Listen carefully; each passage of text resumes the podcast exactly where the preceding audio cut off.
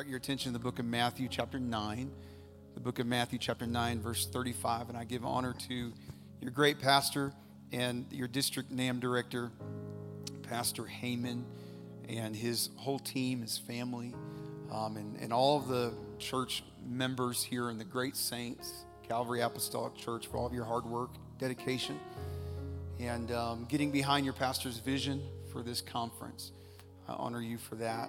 And um, Bishop uh, Heyman, I honor you for all of your years of labor and faithfulness here in, in this church. And um, what a testimony to your faithfulness and the glory of God. Uh, Matthew chapter 9. It is uh, a great privilege to be with a number of great men today. I feel um, as the least of these. And I'm not being facetious at all to say that. I really do. Um, because I'm wedged between a PhD, I'm just going to go with that, PhD, and Brother Reddy and um, Brother Staten, who is just Brother Staten. He is the, the legend, he is the multiple works and churches planted all over the country and doing an amazing, amazing work in DC.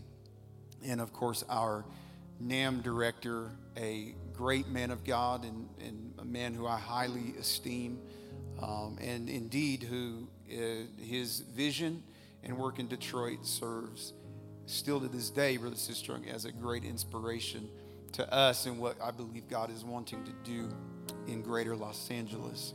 He is an apostle in this modern day. And uh, there were um, apostles written about in Scripture. We get to walk among apostles. And so I am flanked on either side by great men. And, uh, but I, I, I, do come today with what I feel in the Holy Ghost um, to speak. And um, this is something that God has put in my heart uh, for the current day and age that we are living in right now. And God really has challenged me along these lines. Um, I shared some of this at a conference recently called Launch, and I want to share some of this today. And this is just something that is in my heart and in my spirit. And the Lord has directed me that wherever I would go, should I be given the privilege or the opportunity to speak before anything that is even remotely NAM, even remotely related to ministry or culture, Amen. That I would uh, speak what I feel the Lord has put in me for this hour. Matthew chapter 9. And Jesus went about all the cities and villages, teaching in the synagogues and preaching the gospel of the kingdom. Everybody say, the gospel of the kingdom. And healing every sickness and every disease among the people. Verse 36. But when he saw the multitudes, he was, he was moved with compassion on them because they fainted and were scattered abroad as sheep having no shepherd. He was moved with compassion. Then saith he unto his disciples, The harvest is truly plenteous, but the laborers are few. Pray ye therefore the Lord of the harvest that he will send forth laborers into his harvest. I want to preach today or speak today for the next few moments about having a missionary mindset. We need a missionary mindset in 2021 because this is truly apostolic. apostolic people are missionaries. Apostolic people live on mission. Apostolic people work on mission. Apostolic people fulfill the great commission. Amen. Without this, we are not apostolic. It doesn't matter how nice our buildings are and how great our preaching is and how beautiful our music is. Without being missionaries, we cannot call ourselves apostolic. God, help us today in Jesus' name. Help me preach and help us here. In Jesus' name, your word, I pray, Lord. Amen. Amen. You may be seated. Thank you for standing. Um, a missionary mindset. There are more than 300 urban areas with a population of over 100,000 people in the United States of America as of right now. 83% of the popularized or, or of the uh, population of the United States lives in urbanized areas. The US uh, metro economies account for 91.1% of all of our GDP, 88% of all the jobs in the nation, 91.8% of all of our wage income come from our metro areas. Conversely, I've heard varying statistics repeated on this front. We do have our NAM director here, so he can, he can, he can correct me if I'm wrong. I have heard that about 80% of our churches uh, in the movement are in more rural areas. This is what I have heard. Uh, so, it, according to what I've heard, we have uh, what, what appears to be 80% of our churches in places where 83% of the population is not. Uh, um, so, we're in a city, a great city, Denver. There's not many apostolic churches here. We need more apostolics in Denver. We need more churches planted in Denver. We need to have revival. Is this a revival conference? Is this a revival conference? I know what we mean by the name revival. Um, I'm kind of a stickler for terminology. I always tell our church, I don't just want to have revival because revival means that something is dead and needs to be revived. We need to see a harvest. I, I, feel like uh, on some level, and I'm being very careful and respectful here, but we are a victim of, of, of, of revival sometimes. We have a revival mindset. We've got to revive the dead. So we have churches that every Sunday we've got to bring them in. They wheel them in on a gurney. you know, Holy Ghost filled people, you know, they, they, they stumble in. You know, they barely make it in on a gurney. We got to wheel them to the altar. And I've got to spend 30 to 40 minutes preaching life back into them, prodding spirit back into them, challenging vigor back into them, trying to get some anointing back and just, just doing you know, just CPR in the altar so we can revive them. And I know what we mean by revival, but we need harvest. We need harvest in our cities in 2021. And in order for us to see harvest, we have to have laborers. And so we've got to have a generation of people that rise up and say, Pastor Heyman, what do we need to do to reach this city? What do we need to do to have harvest in this place? What do we need to do? I'm tired of being wheeled in on a Sunday and having to be revived. But I got to get something in me for the harvest for this city. Amen. So I can go out of these doors and I can reach somebody with the gospel of the kingdom. so we have 80% of our, of our churches in, in seemingly uh, in, in 83% of uh, places where people are, are not living or are not migrating to. And I give honor to rural churches today. I do. Rural guys are my heroes.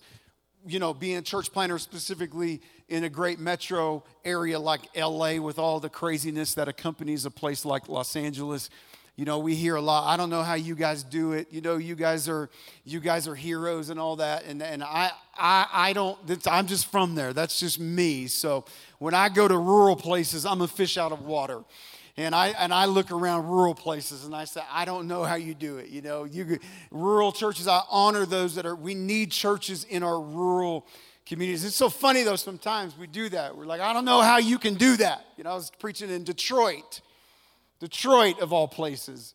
And a lady came up to me and she goes, I don't know how you live in LA. it was February in Detroit. I said, lady, you're in Detroit. I don't know if you've looked around. Said, I don't know how you live in LA, you know. I, but here's the reality, though. What happens in urban America will ultimately make its way into suburban and into rural America. So, this myopic idea that we can hide behind small town America and, and not confront the pervasive culture or deal directly with the spirit of this age. The idea that we can somehow hide behind friendly culture or culture that is more amenable to the church uh, and kind of hide behind a a Christian nation, the idea of a Christian nation, and not confront the spirit of this age is a faulty idea at best. You know, there's some interesting things going on in our cities in 2021. uh, in her article, How the Pandemic Paved the Way for Millennial Mysticism, author Kristen Wong says that millennials are leading the growing cohort of Americans who describe themselves as spiritual but not religious. She points to a study by Pew, which reports that now six in 10 Americans believe in a new age concept like reincarnation, astrology, psychics, and the presence of spiritual energy in physical objects like mountains or trees. You probably have a few of that around here. and since the pandemic, astrologers and tarot readers have seen an increase in business, she says. In May of 2020, the New York Times reported that traffic to some astrology sites are steadily increasing. One site, Days Digital, saw a 22% increase in horoscope related traffic from the previous quarter. Also in May of 2020, Bloomberg reported that the market for gems and healing crystals and amethyst, rose, quartz, and tourmaline was beginning to outpace even the diamond market.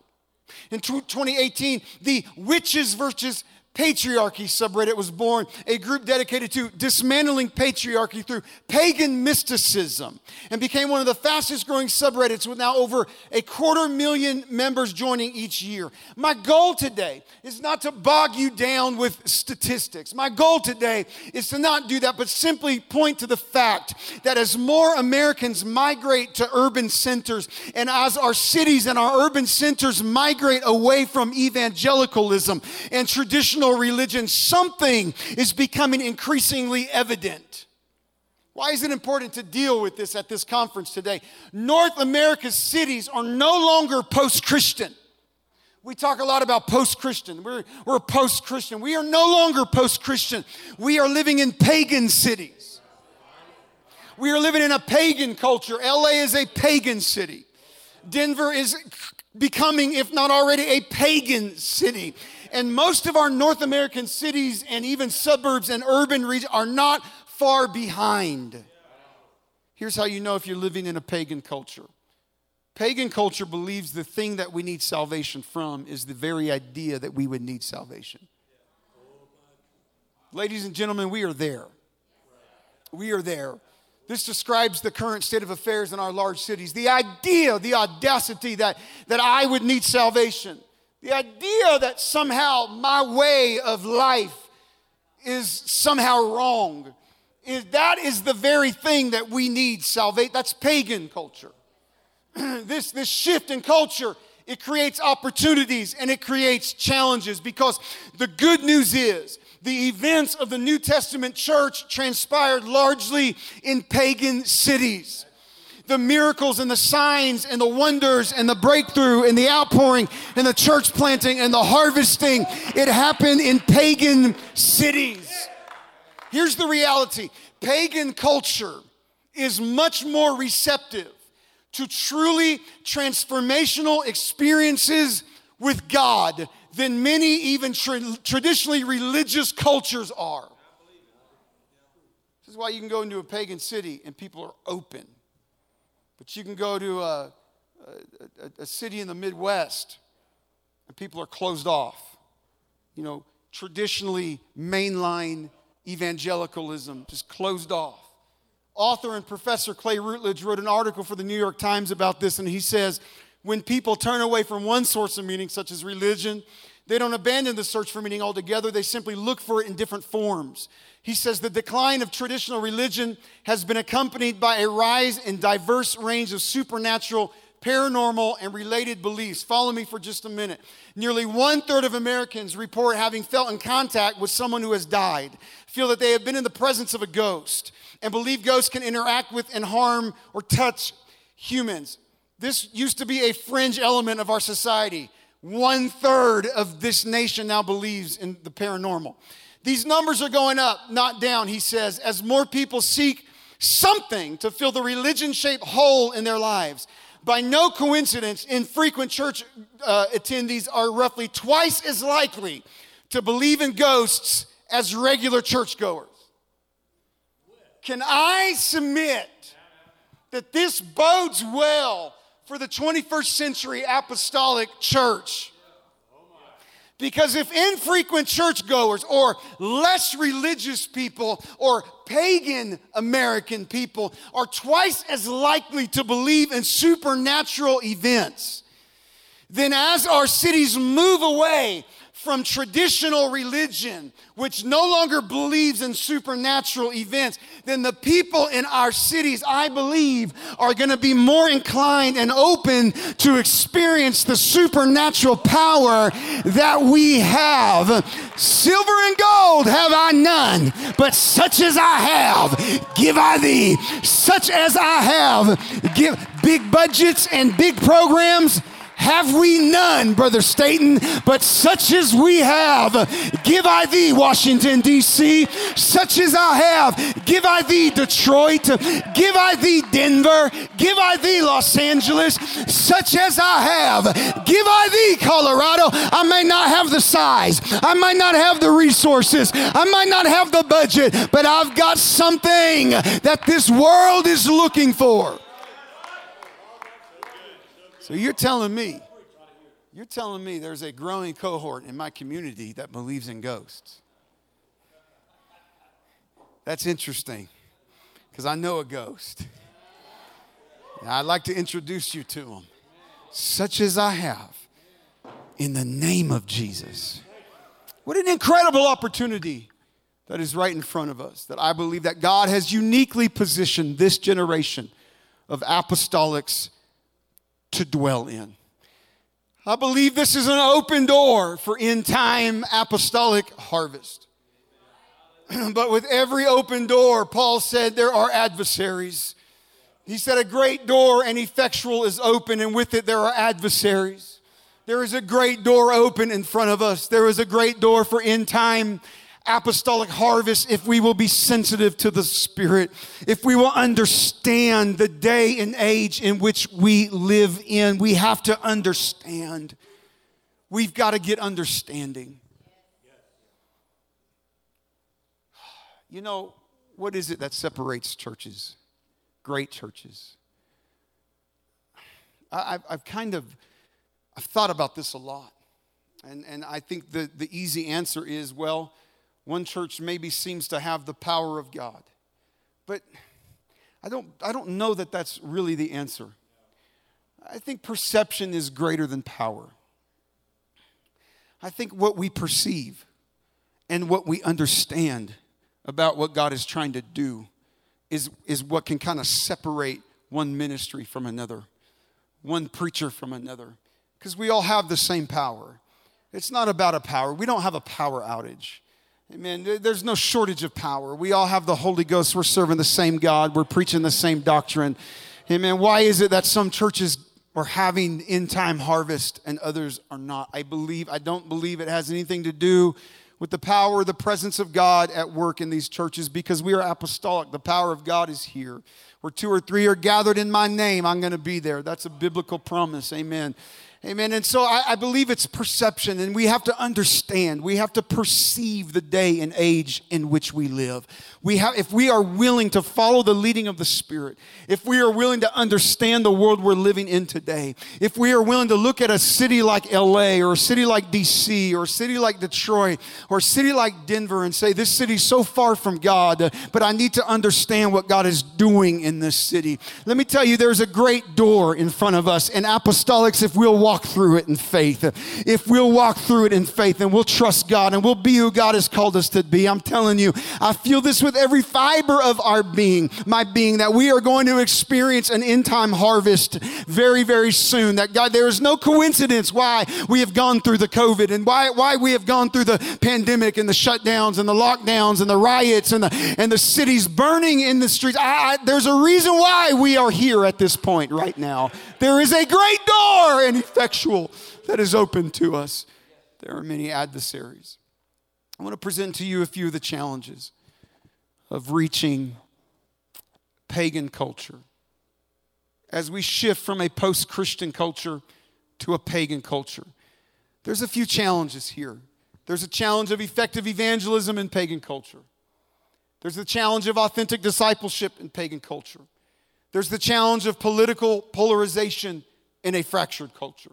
But here's the beauty the answer to all three of these challenges is the same exact thing. And the answer is this we must become missionaries to our cities. And we must strive to produce missionaries for our cities.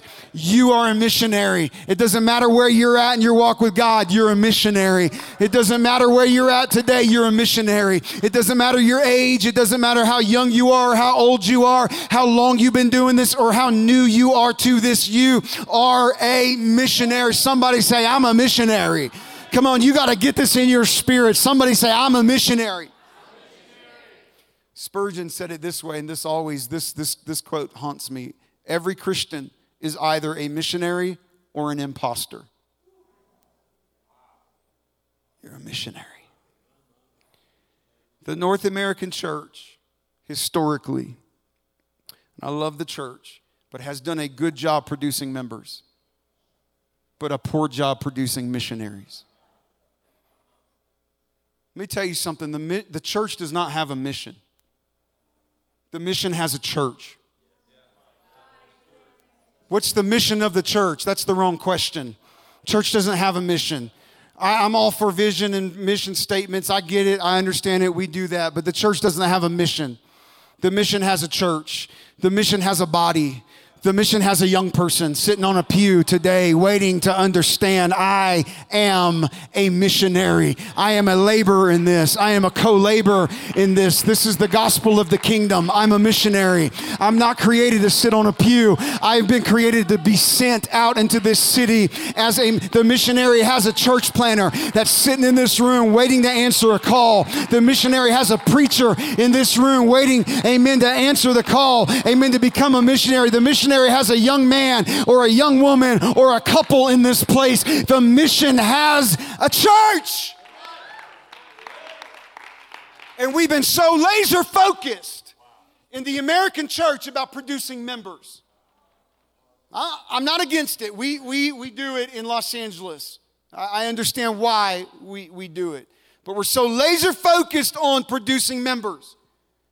We've got growth tracks and next steps, and we've got you know, all of these resources and energy poured into producing members. We need membership. I understand this, but we've gotten really good at producing members, but not equipping missionaries. See, Pastor McGovern, how, how, can you say that? I'm going to prove it to you in, in just a minute. We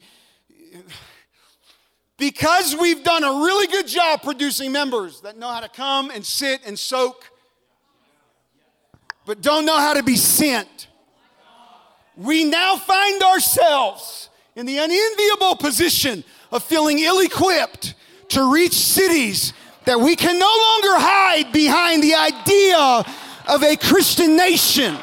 And we have no clue how to reach these people.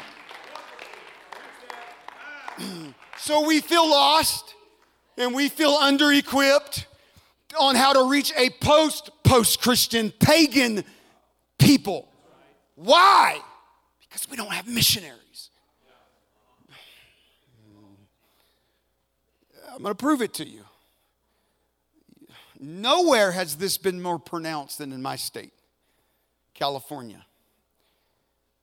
I had a conversation recently with a friend of mine I won't out him. He's a good friend.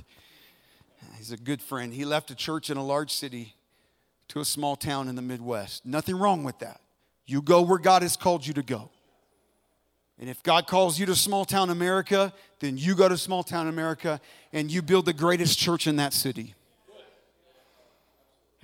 I am so thankful for great churches in small towns. One of my very best friends, Jaron Carney, has one of the best churches in the world, and it's in one of the smallest towns you can imagine. It's the biggest and best thing going on in that whole region. That's how you do that. You go, and if you're called to small town America, if you're here today and you're not from Denver, you're a smaller town in Colorado, you go back home and you build the best church in that city. You, you go where God calls you to go. But my friend was so discouraged because he had lost several couples to out of state moves. good couples, solid people, people who had made really good church members, but really, really abysmal missionaries. I said, Bro, you're my friend. I love you, so I'm going to tell you the truth. You get what you preach. He said, What do you mean? I said, All I ever hear from you is how bad it is in California, how bad the politics are, how, how bad the prices are, how bad the traffic is, how bad the lockdown is, how bad the mandates are, how bad the governor is, how bad the liberals are. What do you expect? You get what you preach.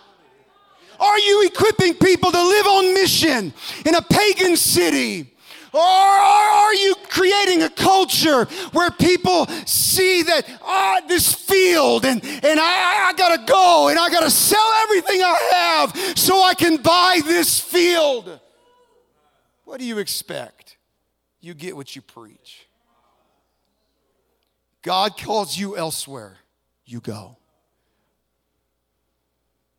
But I'm not talking about following the call of God. I'm talking about fleeing a field because it doesn't feel good anymore. I'm challenging this room right now to stop spewing negativity about the cities in this nation. I cringe when I hear preachers rail on our cities. I, I, heard a preacher say one time that the horrific wildfires that we faced last year that killed hundreds of people in our state and, and, and all over. Colorado is not exempt from this by any stretch of the imagination. You are right there with us. And I saw a preacher get on social media and say that the, the wildfires were God's judgment on California because our state didn't vote Republican.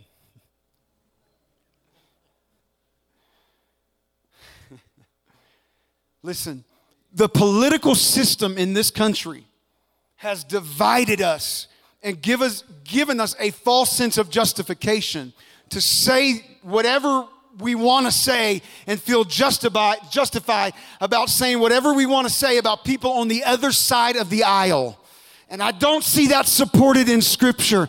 I see a Christ who stood above Jerusalem and he fell to his knees and he was moved with compassion and he wept over the people because they were scattered as sheep without a shepherd. I saw a Christ who was moved. He was moved with compassion and he wept for his city. We got to be mindful of the language we use around our people, about the cities that God loves.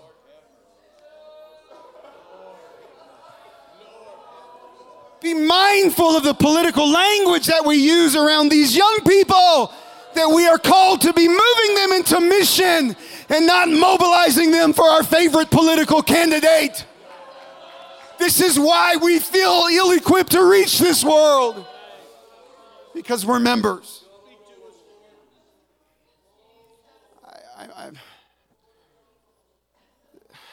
there's a reason, Brother Sistrom, why apostolic, Holy Ghost filled people who get saved at churches in urban areas end up moving to small town America, more conservative towns, more comfortable towns they, they, go where everyone thinks like them, and they go where everyone votes like them, and they go where everyone else goes to church on Sunday morning like them because we have members but we don't have enough missionaries. We condemn our cities out of frustration over politics, and, and we, we, we, we do this and, and we, because we have members, but we don't have enough missionaries. And when we do this, we don't even realize that we are creating a culture that is detrimental to our own future.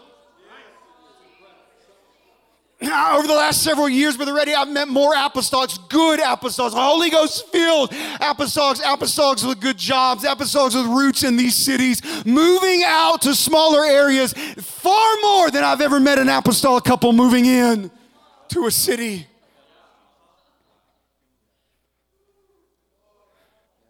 As missionaries. Meanwhile, this world is moving into the cities the Holy Ghost filled people are fleeing out of.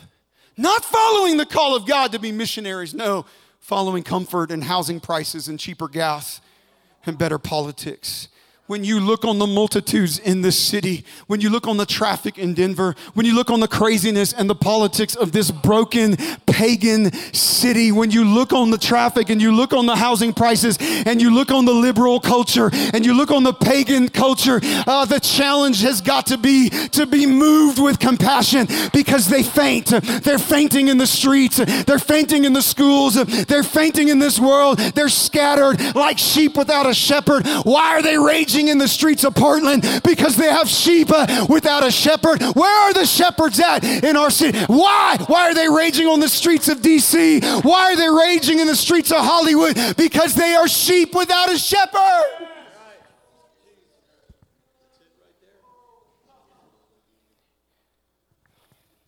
When he saw the crowds, how many miracles of Christ happened because he was moved with compassion? Many. Many. We've got to be moved with compassion. I'm hurrying today. I'm almost done.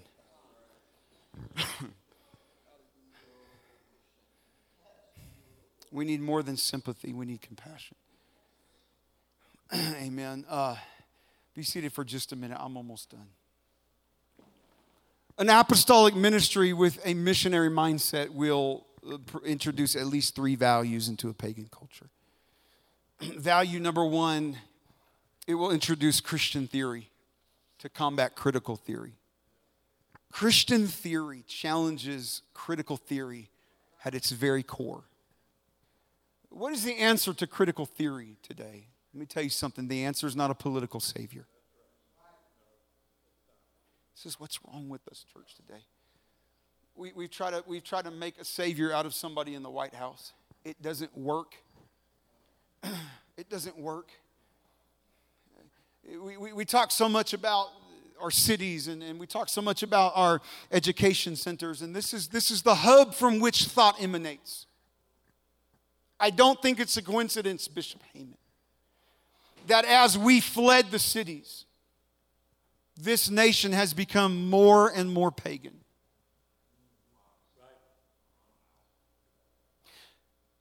You think about the revival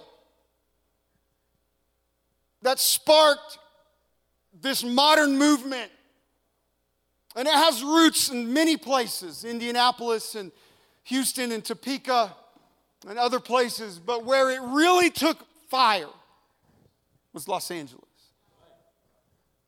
And why is it that Los Angeles is the place that produces so much of culture? But there's so few apostolic voices. The place where all this started, we left. We ran scared. Members, not missionaries. You know,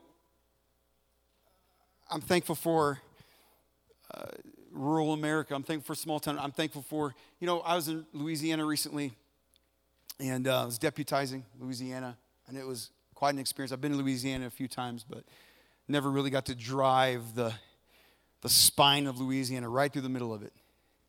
I went right through the middle of Louisiana, from the bottom to the top. And that highway, I forget the highway, but every few miles, United Pentecostal Church, United Pentecostal Church, United Pentecostal. I'm thankful for that. I praise God for that. But I look at a state with a population of 4 million people and I look at my city with a population of 4 million people just in the city limits, and almost 20 in the greater region, but four just in the city limits. And we have three United Pentecostal churches for 4 million people. And I go to Louisiana, they've got 400 United Pentecostal churches for the same amount of people. And I thank God for the revival that they've had in Louisiana. But I look at this city called LA, where culture emanates from influence emanates from, Hollywood emanates from. Where are the shepherds? And the people scatter like sheep because they have no shepherd. They're broken. Christian theory I, I often wonder this. What if we still had a strong voice in the heart of LA? What would the nation look like? Christian critical theory is emanated from higher institutions of higher education. I believe critical theory to be a very big threat. However, I do understand that the only way to combat this is not by getting the right guy in the White House, but it's by enough missionaries rising up in our cities because the Christian ethic relentlessly questions critical theory and wonders how can the same universalism which culture claims free will of the individual has led to our current cultural condition in which all moral values are relative, all relationships are transactional, all identities are fragile, and all sources of fulfillment are disappointing. Christian theory comes in and says there's a better way. The second value that a missionary mindset will introduce into a pagan culture is post evangelical evangelism. An understanding that we have to reach these cities in a new way. We can't keep doing the same thing over and over and over. We, we might experience a little revival, but we're not going to shift from revival into harvest. Amen. If we keep doing the same thing Amen. And, and how you, so the questions then is, is how do we get their attention? I hope this is okay today. I know this is a preaching conference. I hope this is okay. How do we get there? How do we get people to pay attention to a gospel that they find irrelevant at best, offensive at most? And the other question is attraction. How do we help non Christians recognize that they have a problem that needs, remember, the idea that they need salvation for so many pagans is the thing they need salvation from. And how you answer these two questions will frame how you present the gospel of the kingdom. Two biggest mistakes I made in preaching. Mistake number one, I've tried to communicate in a way that caters to my comfort zone. And as a church planter, try to put pressure on myself to have camp meeting church every Sunday. you can't hide behind camp meeting church and reach our cities. We can't get up and preach the candy sticks and reach our cities. Amen. You have to learn how to manage your, your expectations of the outcome. Listen, outcome is God's responsibility, but obedience is my responsibility. As long as I'm obedient to what God has called me to do, the outcome is His responsibility. And if all I do is preach for a, a, hand clap and all I do is preach to get people on their feet, I'm not preaching to get people on their feet. I'm preaching to get people into heaven and I'm preaching to get people sent into the city. We want to produce missionaries. I'm talking about a missionary mindset. We put pressure on ourselves sometimes to church planters. I, have got stories I could tell, but I'm, I'm taking too much time today. But the second mistake I've made is I've tried to communicate in a way that caters to biblical illiteracy and cultural pluralism. Just try to preach a message that is non offensive. In the hopes that maybe our, our, our hearers might accept us.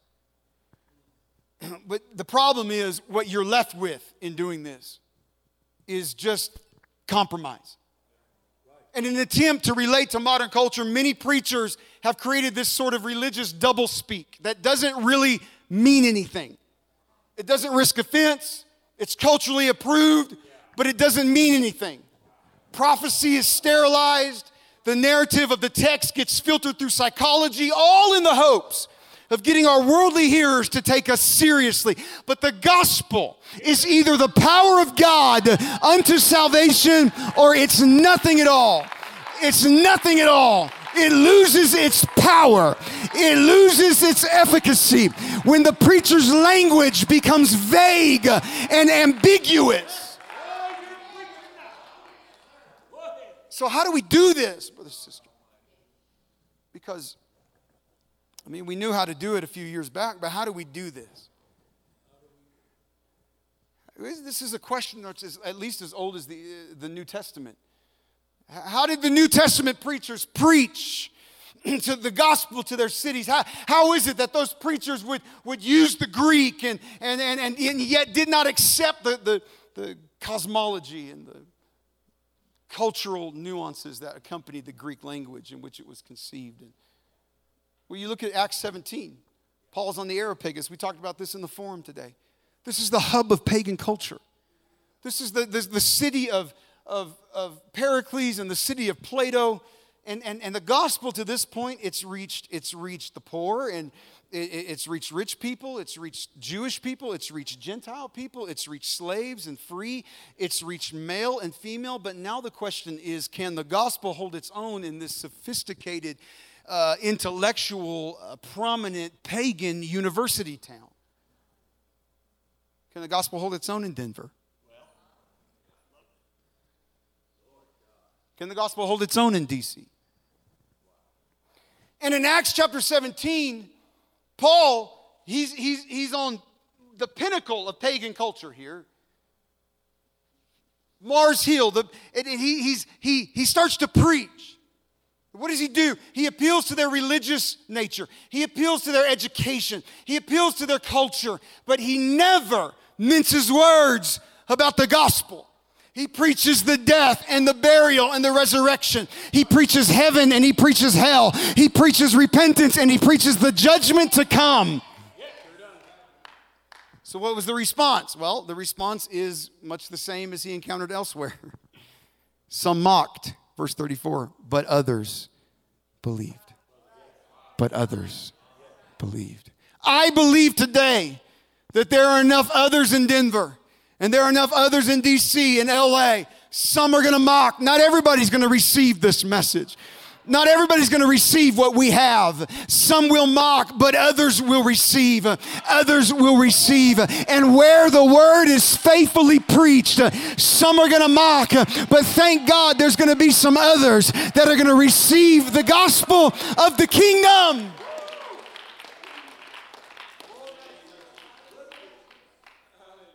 How is it that Paul, even with his unparalleled, unsurpassed preaching ability, does not remove the offense of the gospel?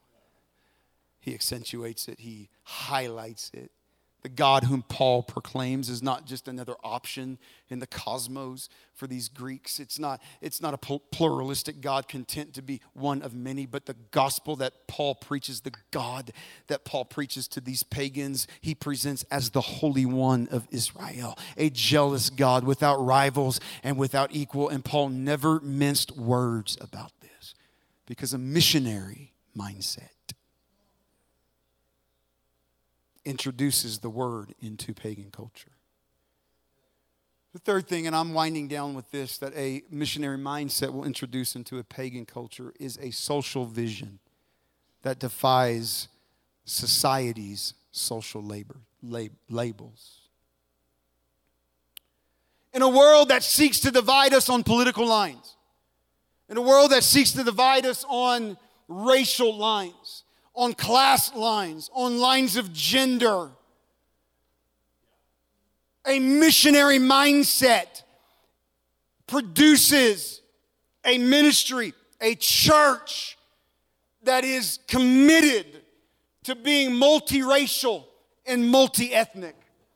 In a culture that values money and power above all else, a missionary mindset is, consider, is, is committed to seeing the outcast, to seeing the poor, to seeing the marginalized in society.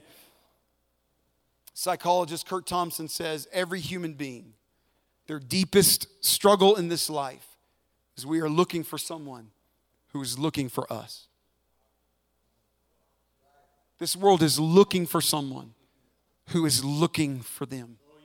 For musicians to come. You ever you, you have to see people. A missionary sees people.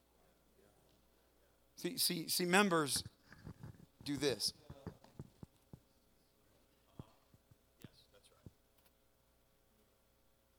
But missionaries see people. And they pick them up and they walk with them and they work with them and they take them to a place where healing can happen. Missionaries see people. You ever read Romans 16? I mean, it's just a collection of greetings. It's, it's, it's overlooked. Paul's greeting people in Rome. So he has a scribe write down his words. You know, he's he's just it's just it's a greeting. It's it's one of these. It's like flyover country. You know, you just fly over it. You don't you don't stop and really read it. And I like to stop on those flyover tidbits of scripture and take a look, and kind of study out the names and Paul has a scribe write down this greeting, which this greeting is fascinating to me because if you look at it, there's Greek names in it. There's male names in this greeting. There's female names in this greeting. And, all of these names are recorded here. And so Paul's dictating. He's, he's, he's uh, dictating to a scribe. And then there's this verse near the end of Romans 16. I, Tertius, who wrote down this gospel, who wrote down this epistle, there it is. I greet you, I salute you, I greet you in the name of the Lord. Guys, girls, if I'm being honest, this is the most powerful scripture in the entire New Testament to me outside of the plan of salvation. I, Tertius, who wrote this epistle, greet you in the name of the Lord. Who is Tertius? Tertius was the scribe. He's the person who's been writing as Paul is dictating. Tertius is a slave. How do we know he was a slave? Because um, um, Tertius isn't even a name, it's a number. He may or may not have even been a slave at the time that he recorded Paul's greeting here. So Tertius is just doing the menial task of a slave, and at some point, Tertius is writing all of these names down, all of these Greek names, and all of these names of men and women, and and and and he's writing these names, and he's listening to Paul dictate. And at some point, Paul stops. Tertius stops writing, and I just envision this, and Paul stops dictating, and Tertius is probably furiously scribbling, keeping up with the great orator, the Apostle Paul, and Paul stops talking and Tertius stops writing and there's a moment there and then Tertius kind of looks up and he sees Paul. And Paul sees him. And Tertius notices Paul is looking at me. And Paul says, Tertius, you should greet them too. You're a brother too. And Tertius picks up the quill and he writes, I Tertius. Not even a name, it's a number. Tertius just means third. Third, I, third, I, I, I greet you in the name of the Lord. Gaius, whose house we're staying in, greets you in the name of the Lord. Erastus, the city treasurer, greets you in the name of the Lord. So does Quartus, my brother. Fourth, maybe actually Tertius's physical brother he, writes these names down the city treasurer and Erastus and Gaius, this noble man who's they're staying in his house, and Tertius is just a slave, but Paul sees him and Paul says, You, you get your name written too.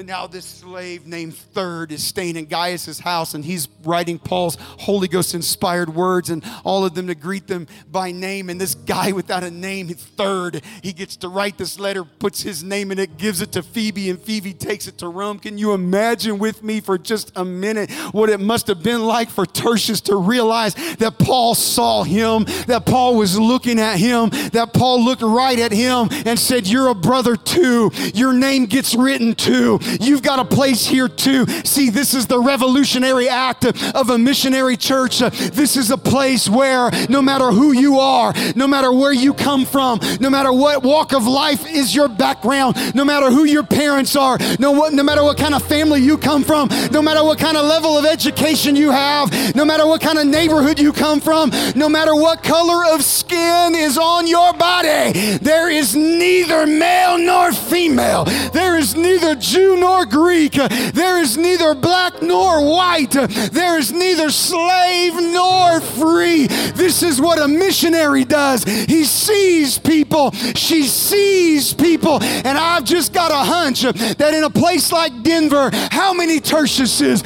how many Quartuses are there out there on the streets of this city today waiting for somebody to say, I see you. I see you where you're at. I see you what you're struggling with. I see you what you're going through. But I've got a place for you in this letter. I've got, there's a place for your name in this story. There's a place for your name to be written in the Lamb's book of life. I feel the call of a missionary mindset in this house today. I want to open these altars right now. Somebody's going to answer the call. God, make me a missionary. I've got to be more than just a member. I've got to do more than just show up on a Sunday. I've got to do more than just hide behind the fact that I'm a Christian. I've got to become a missionary to this city.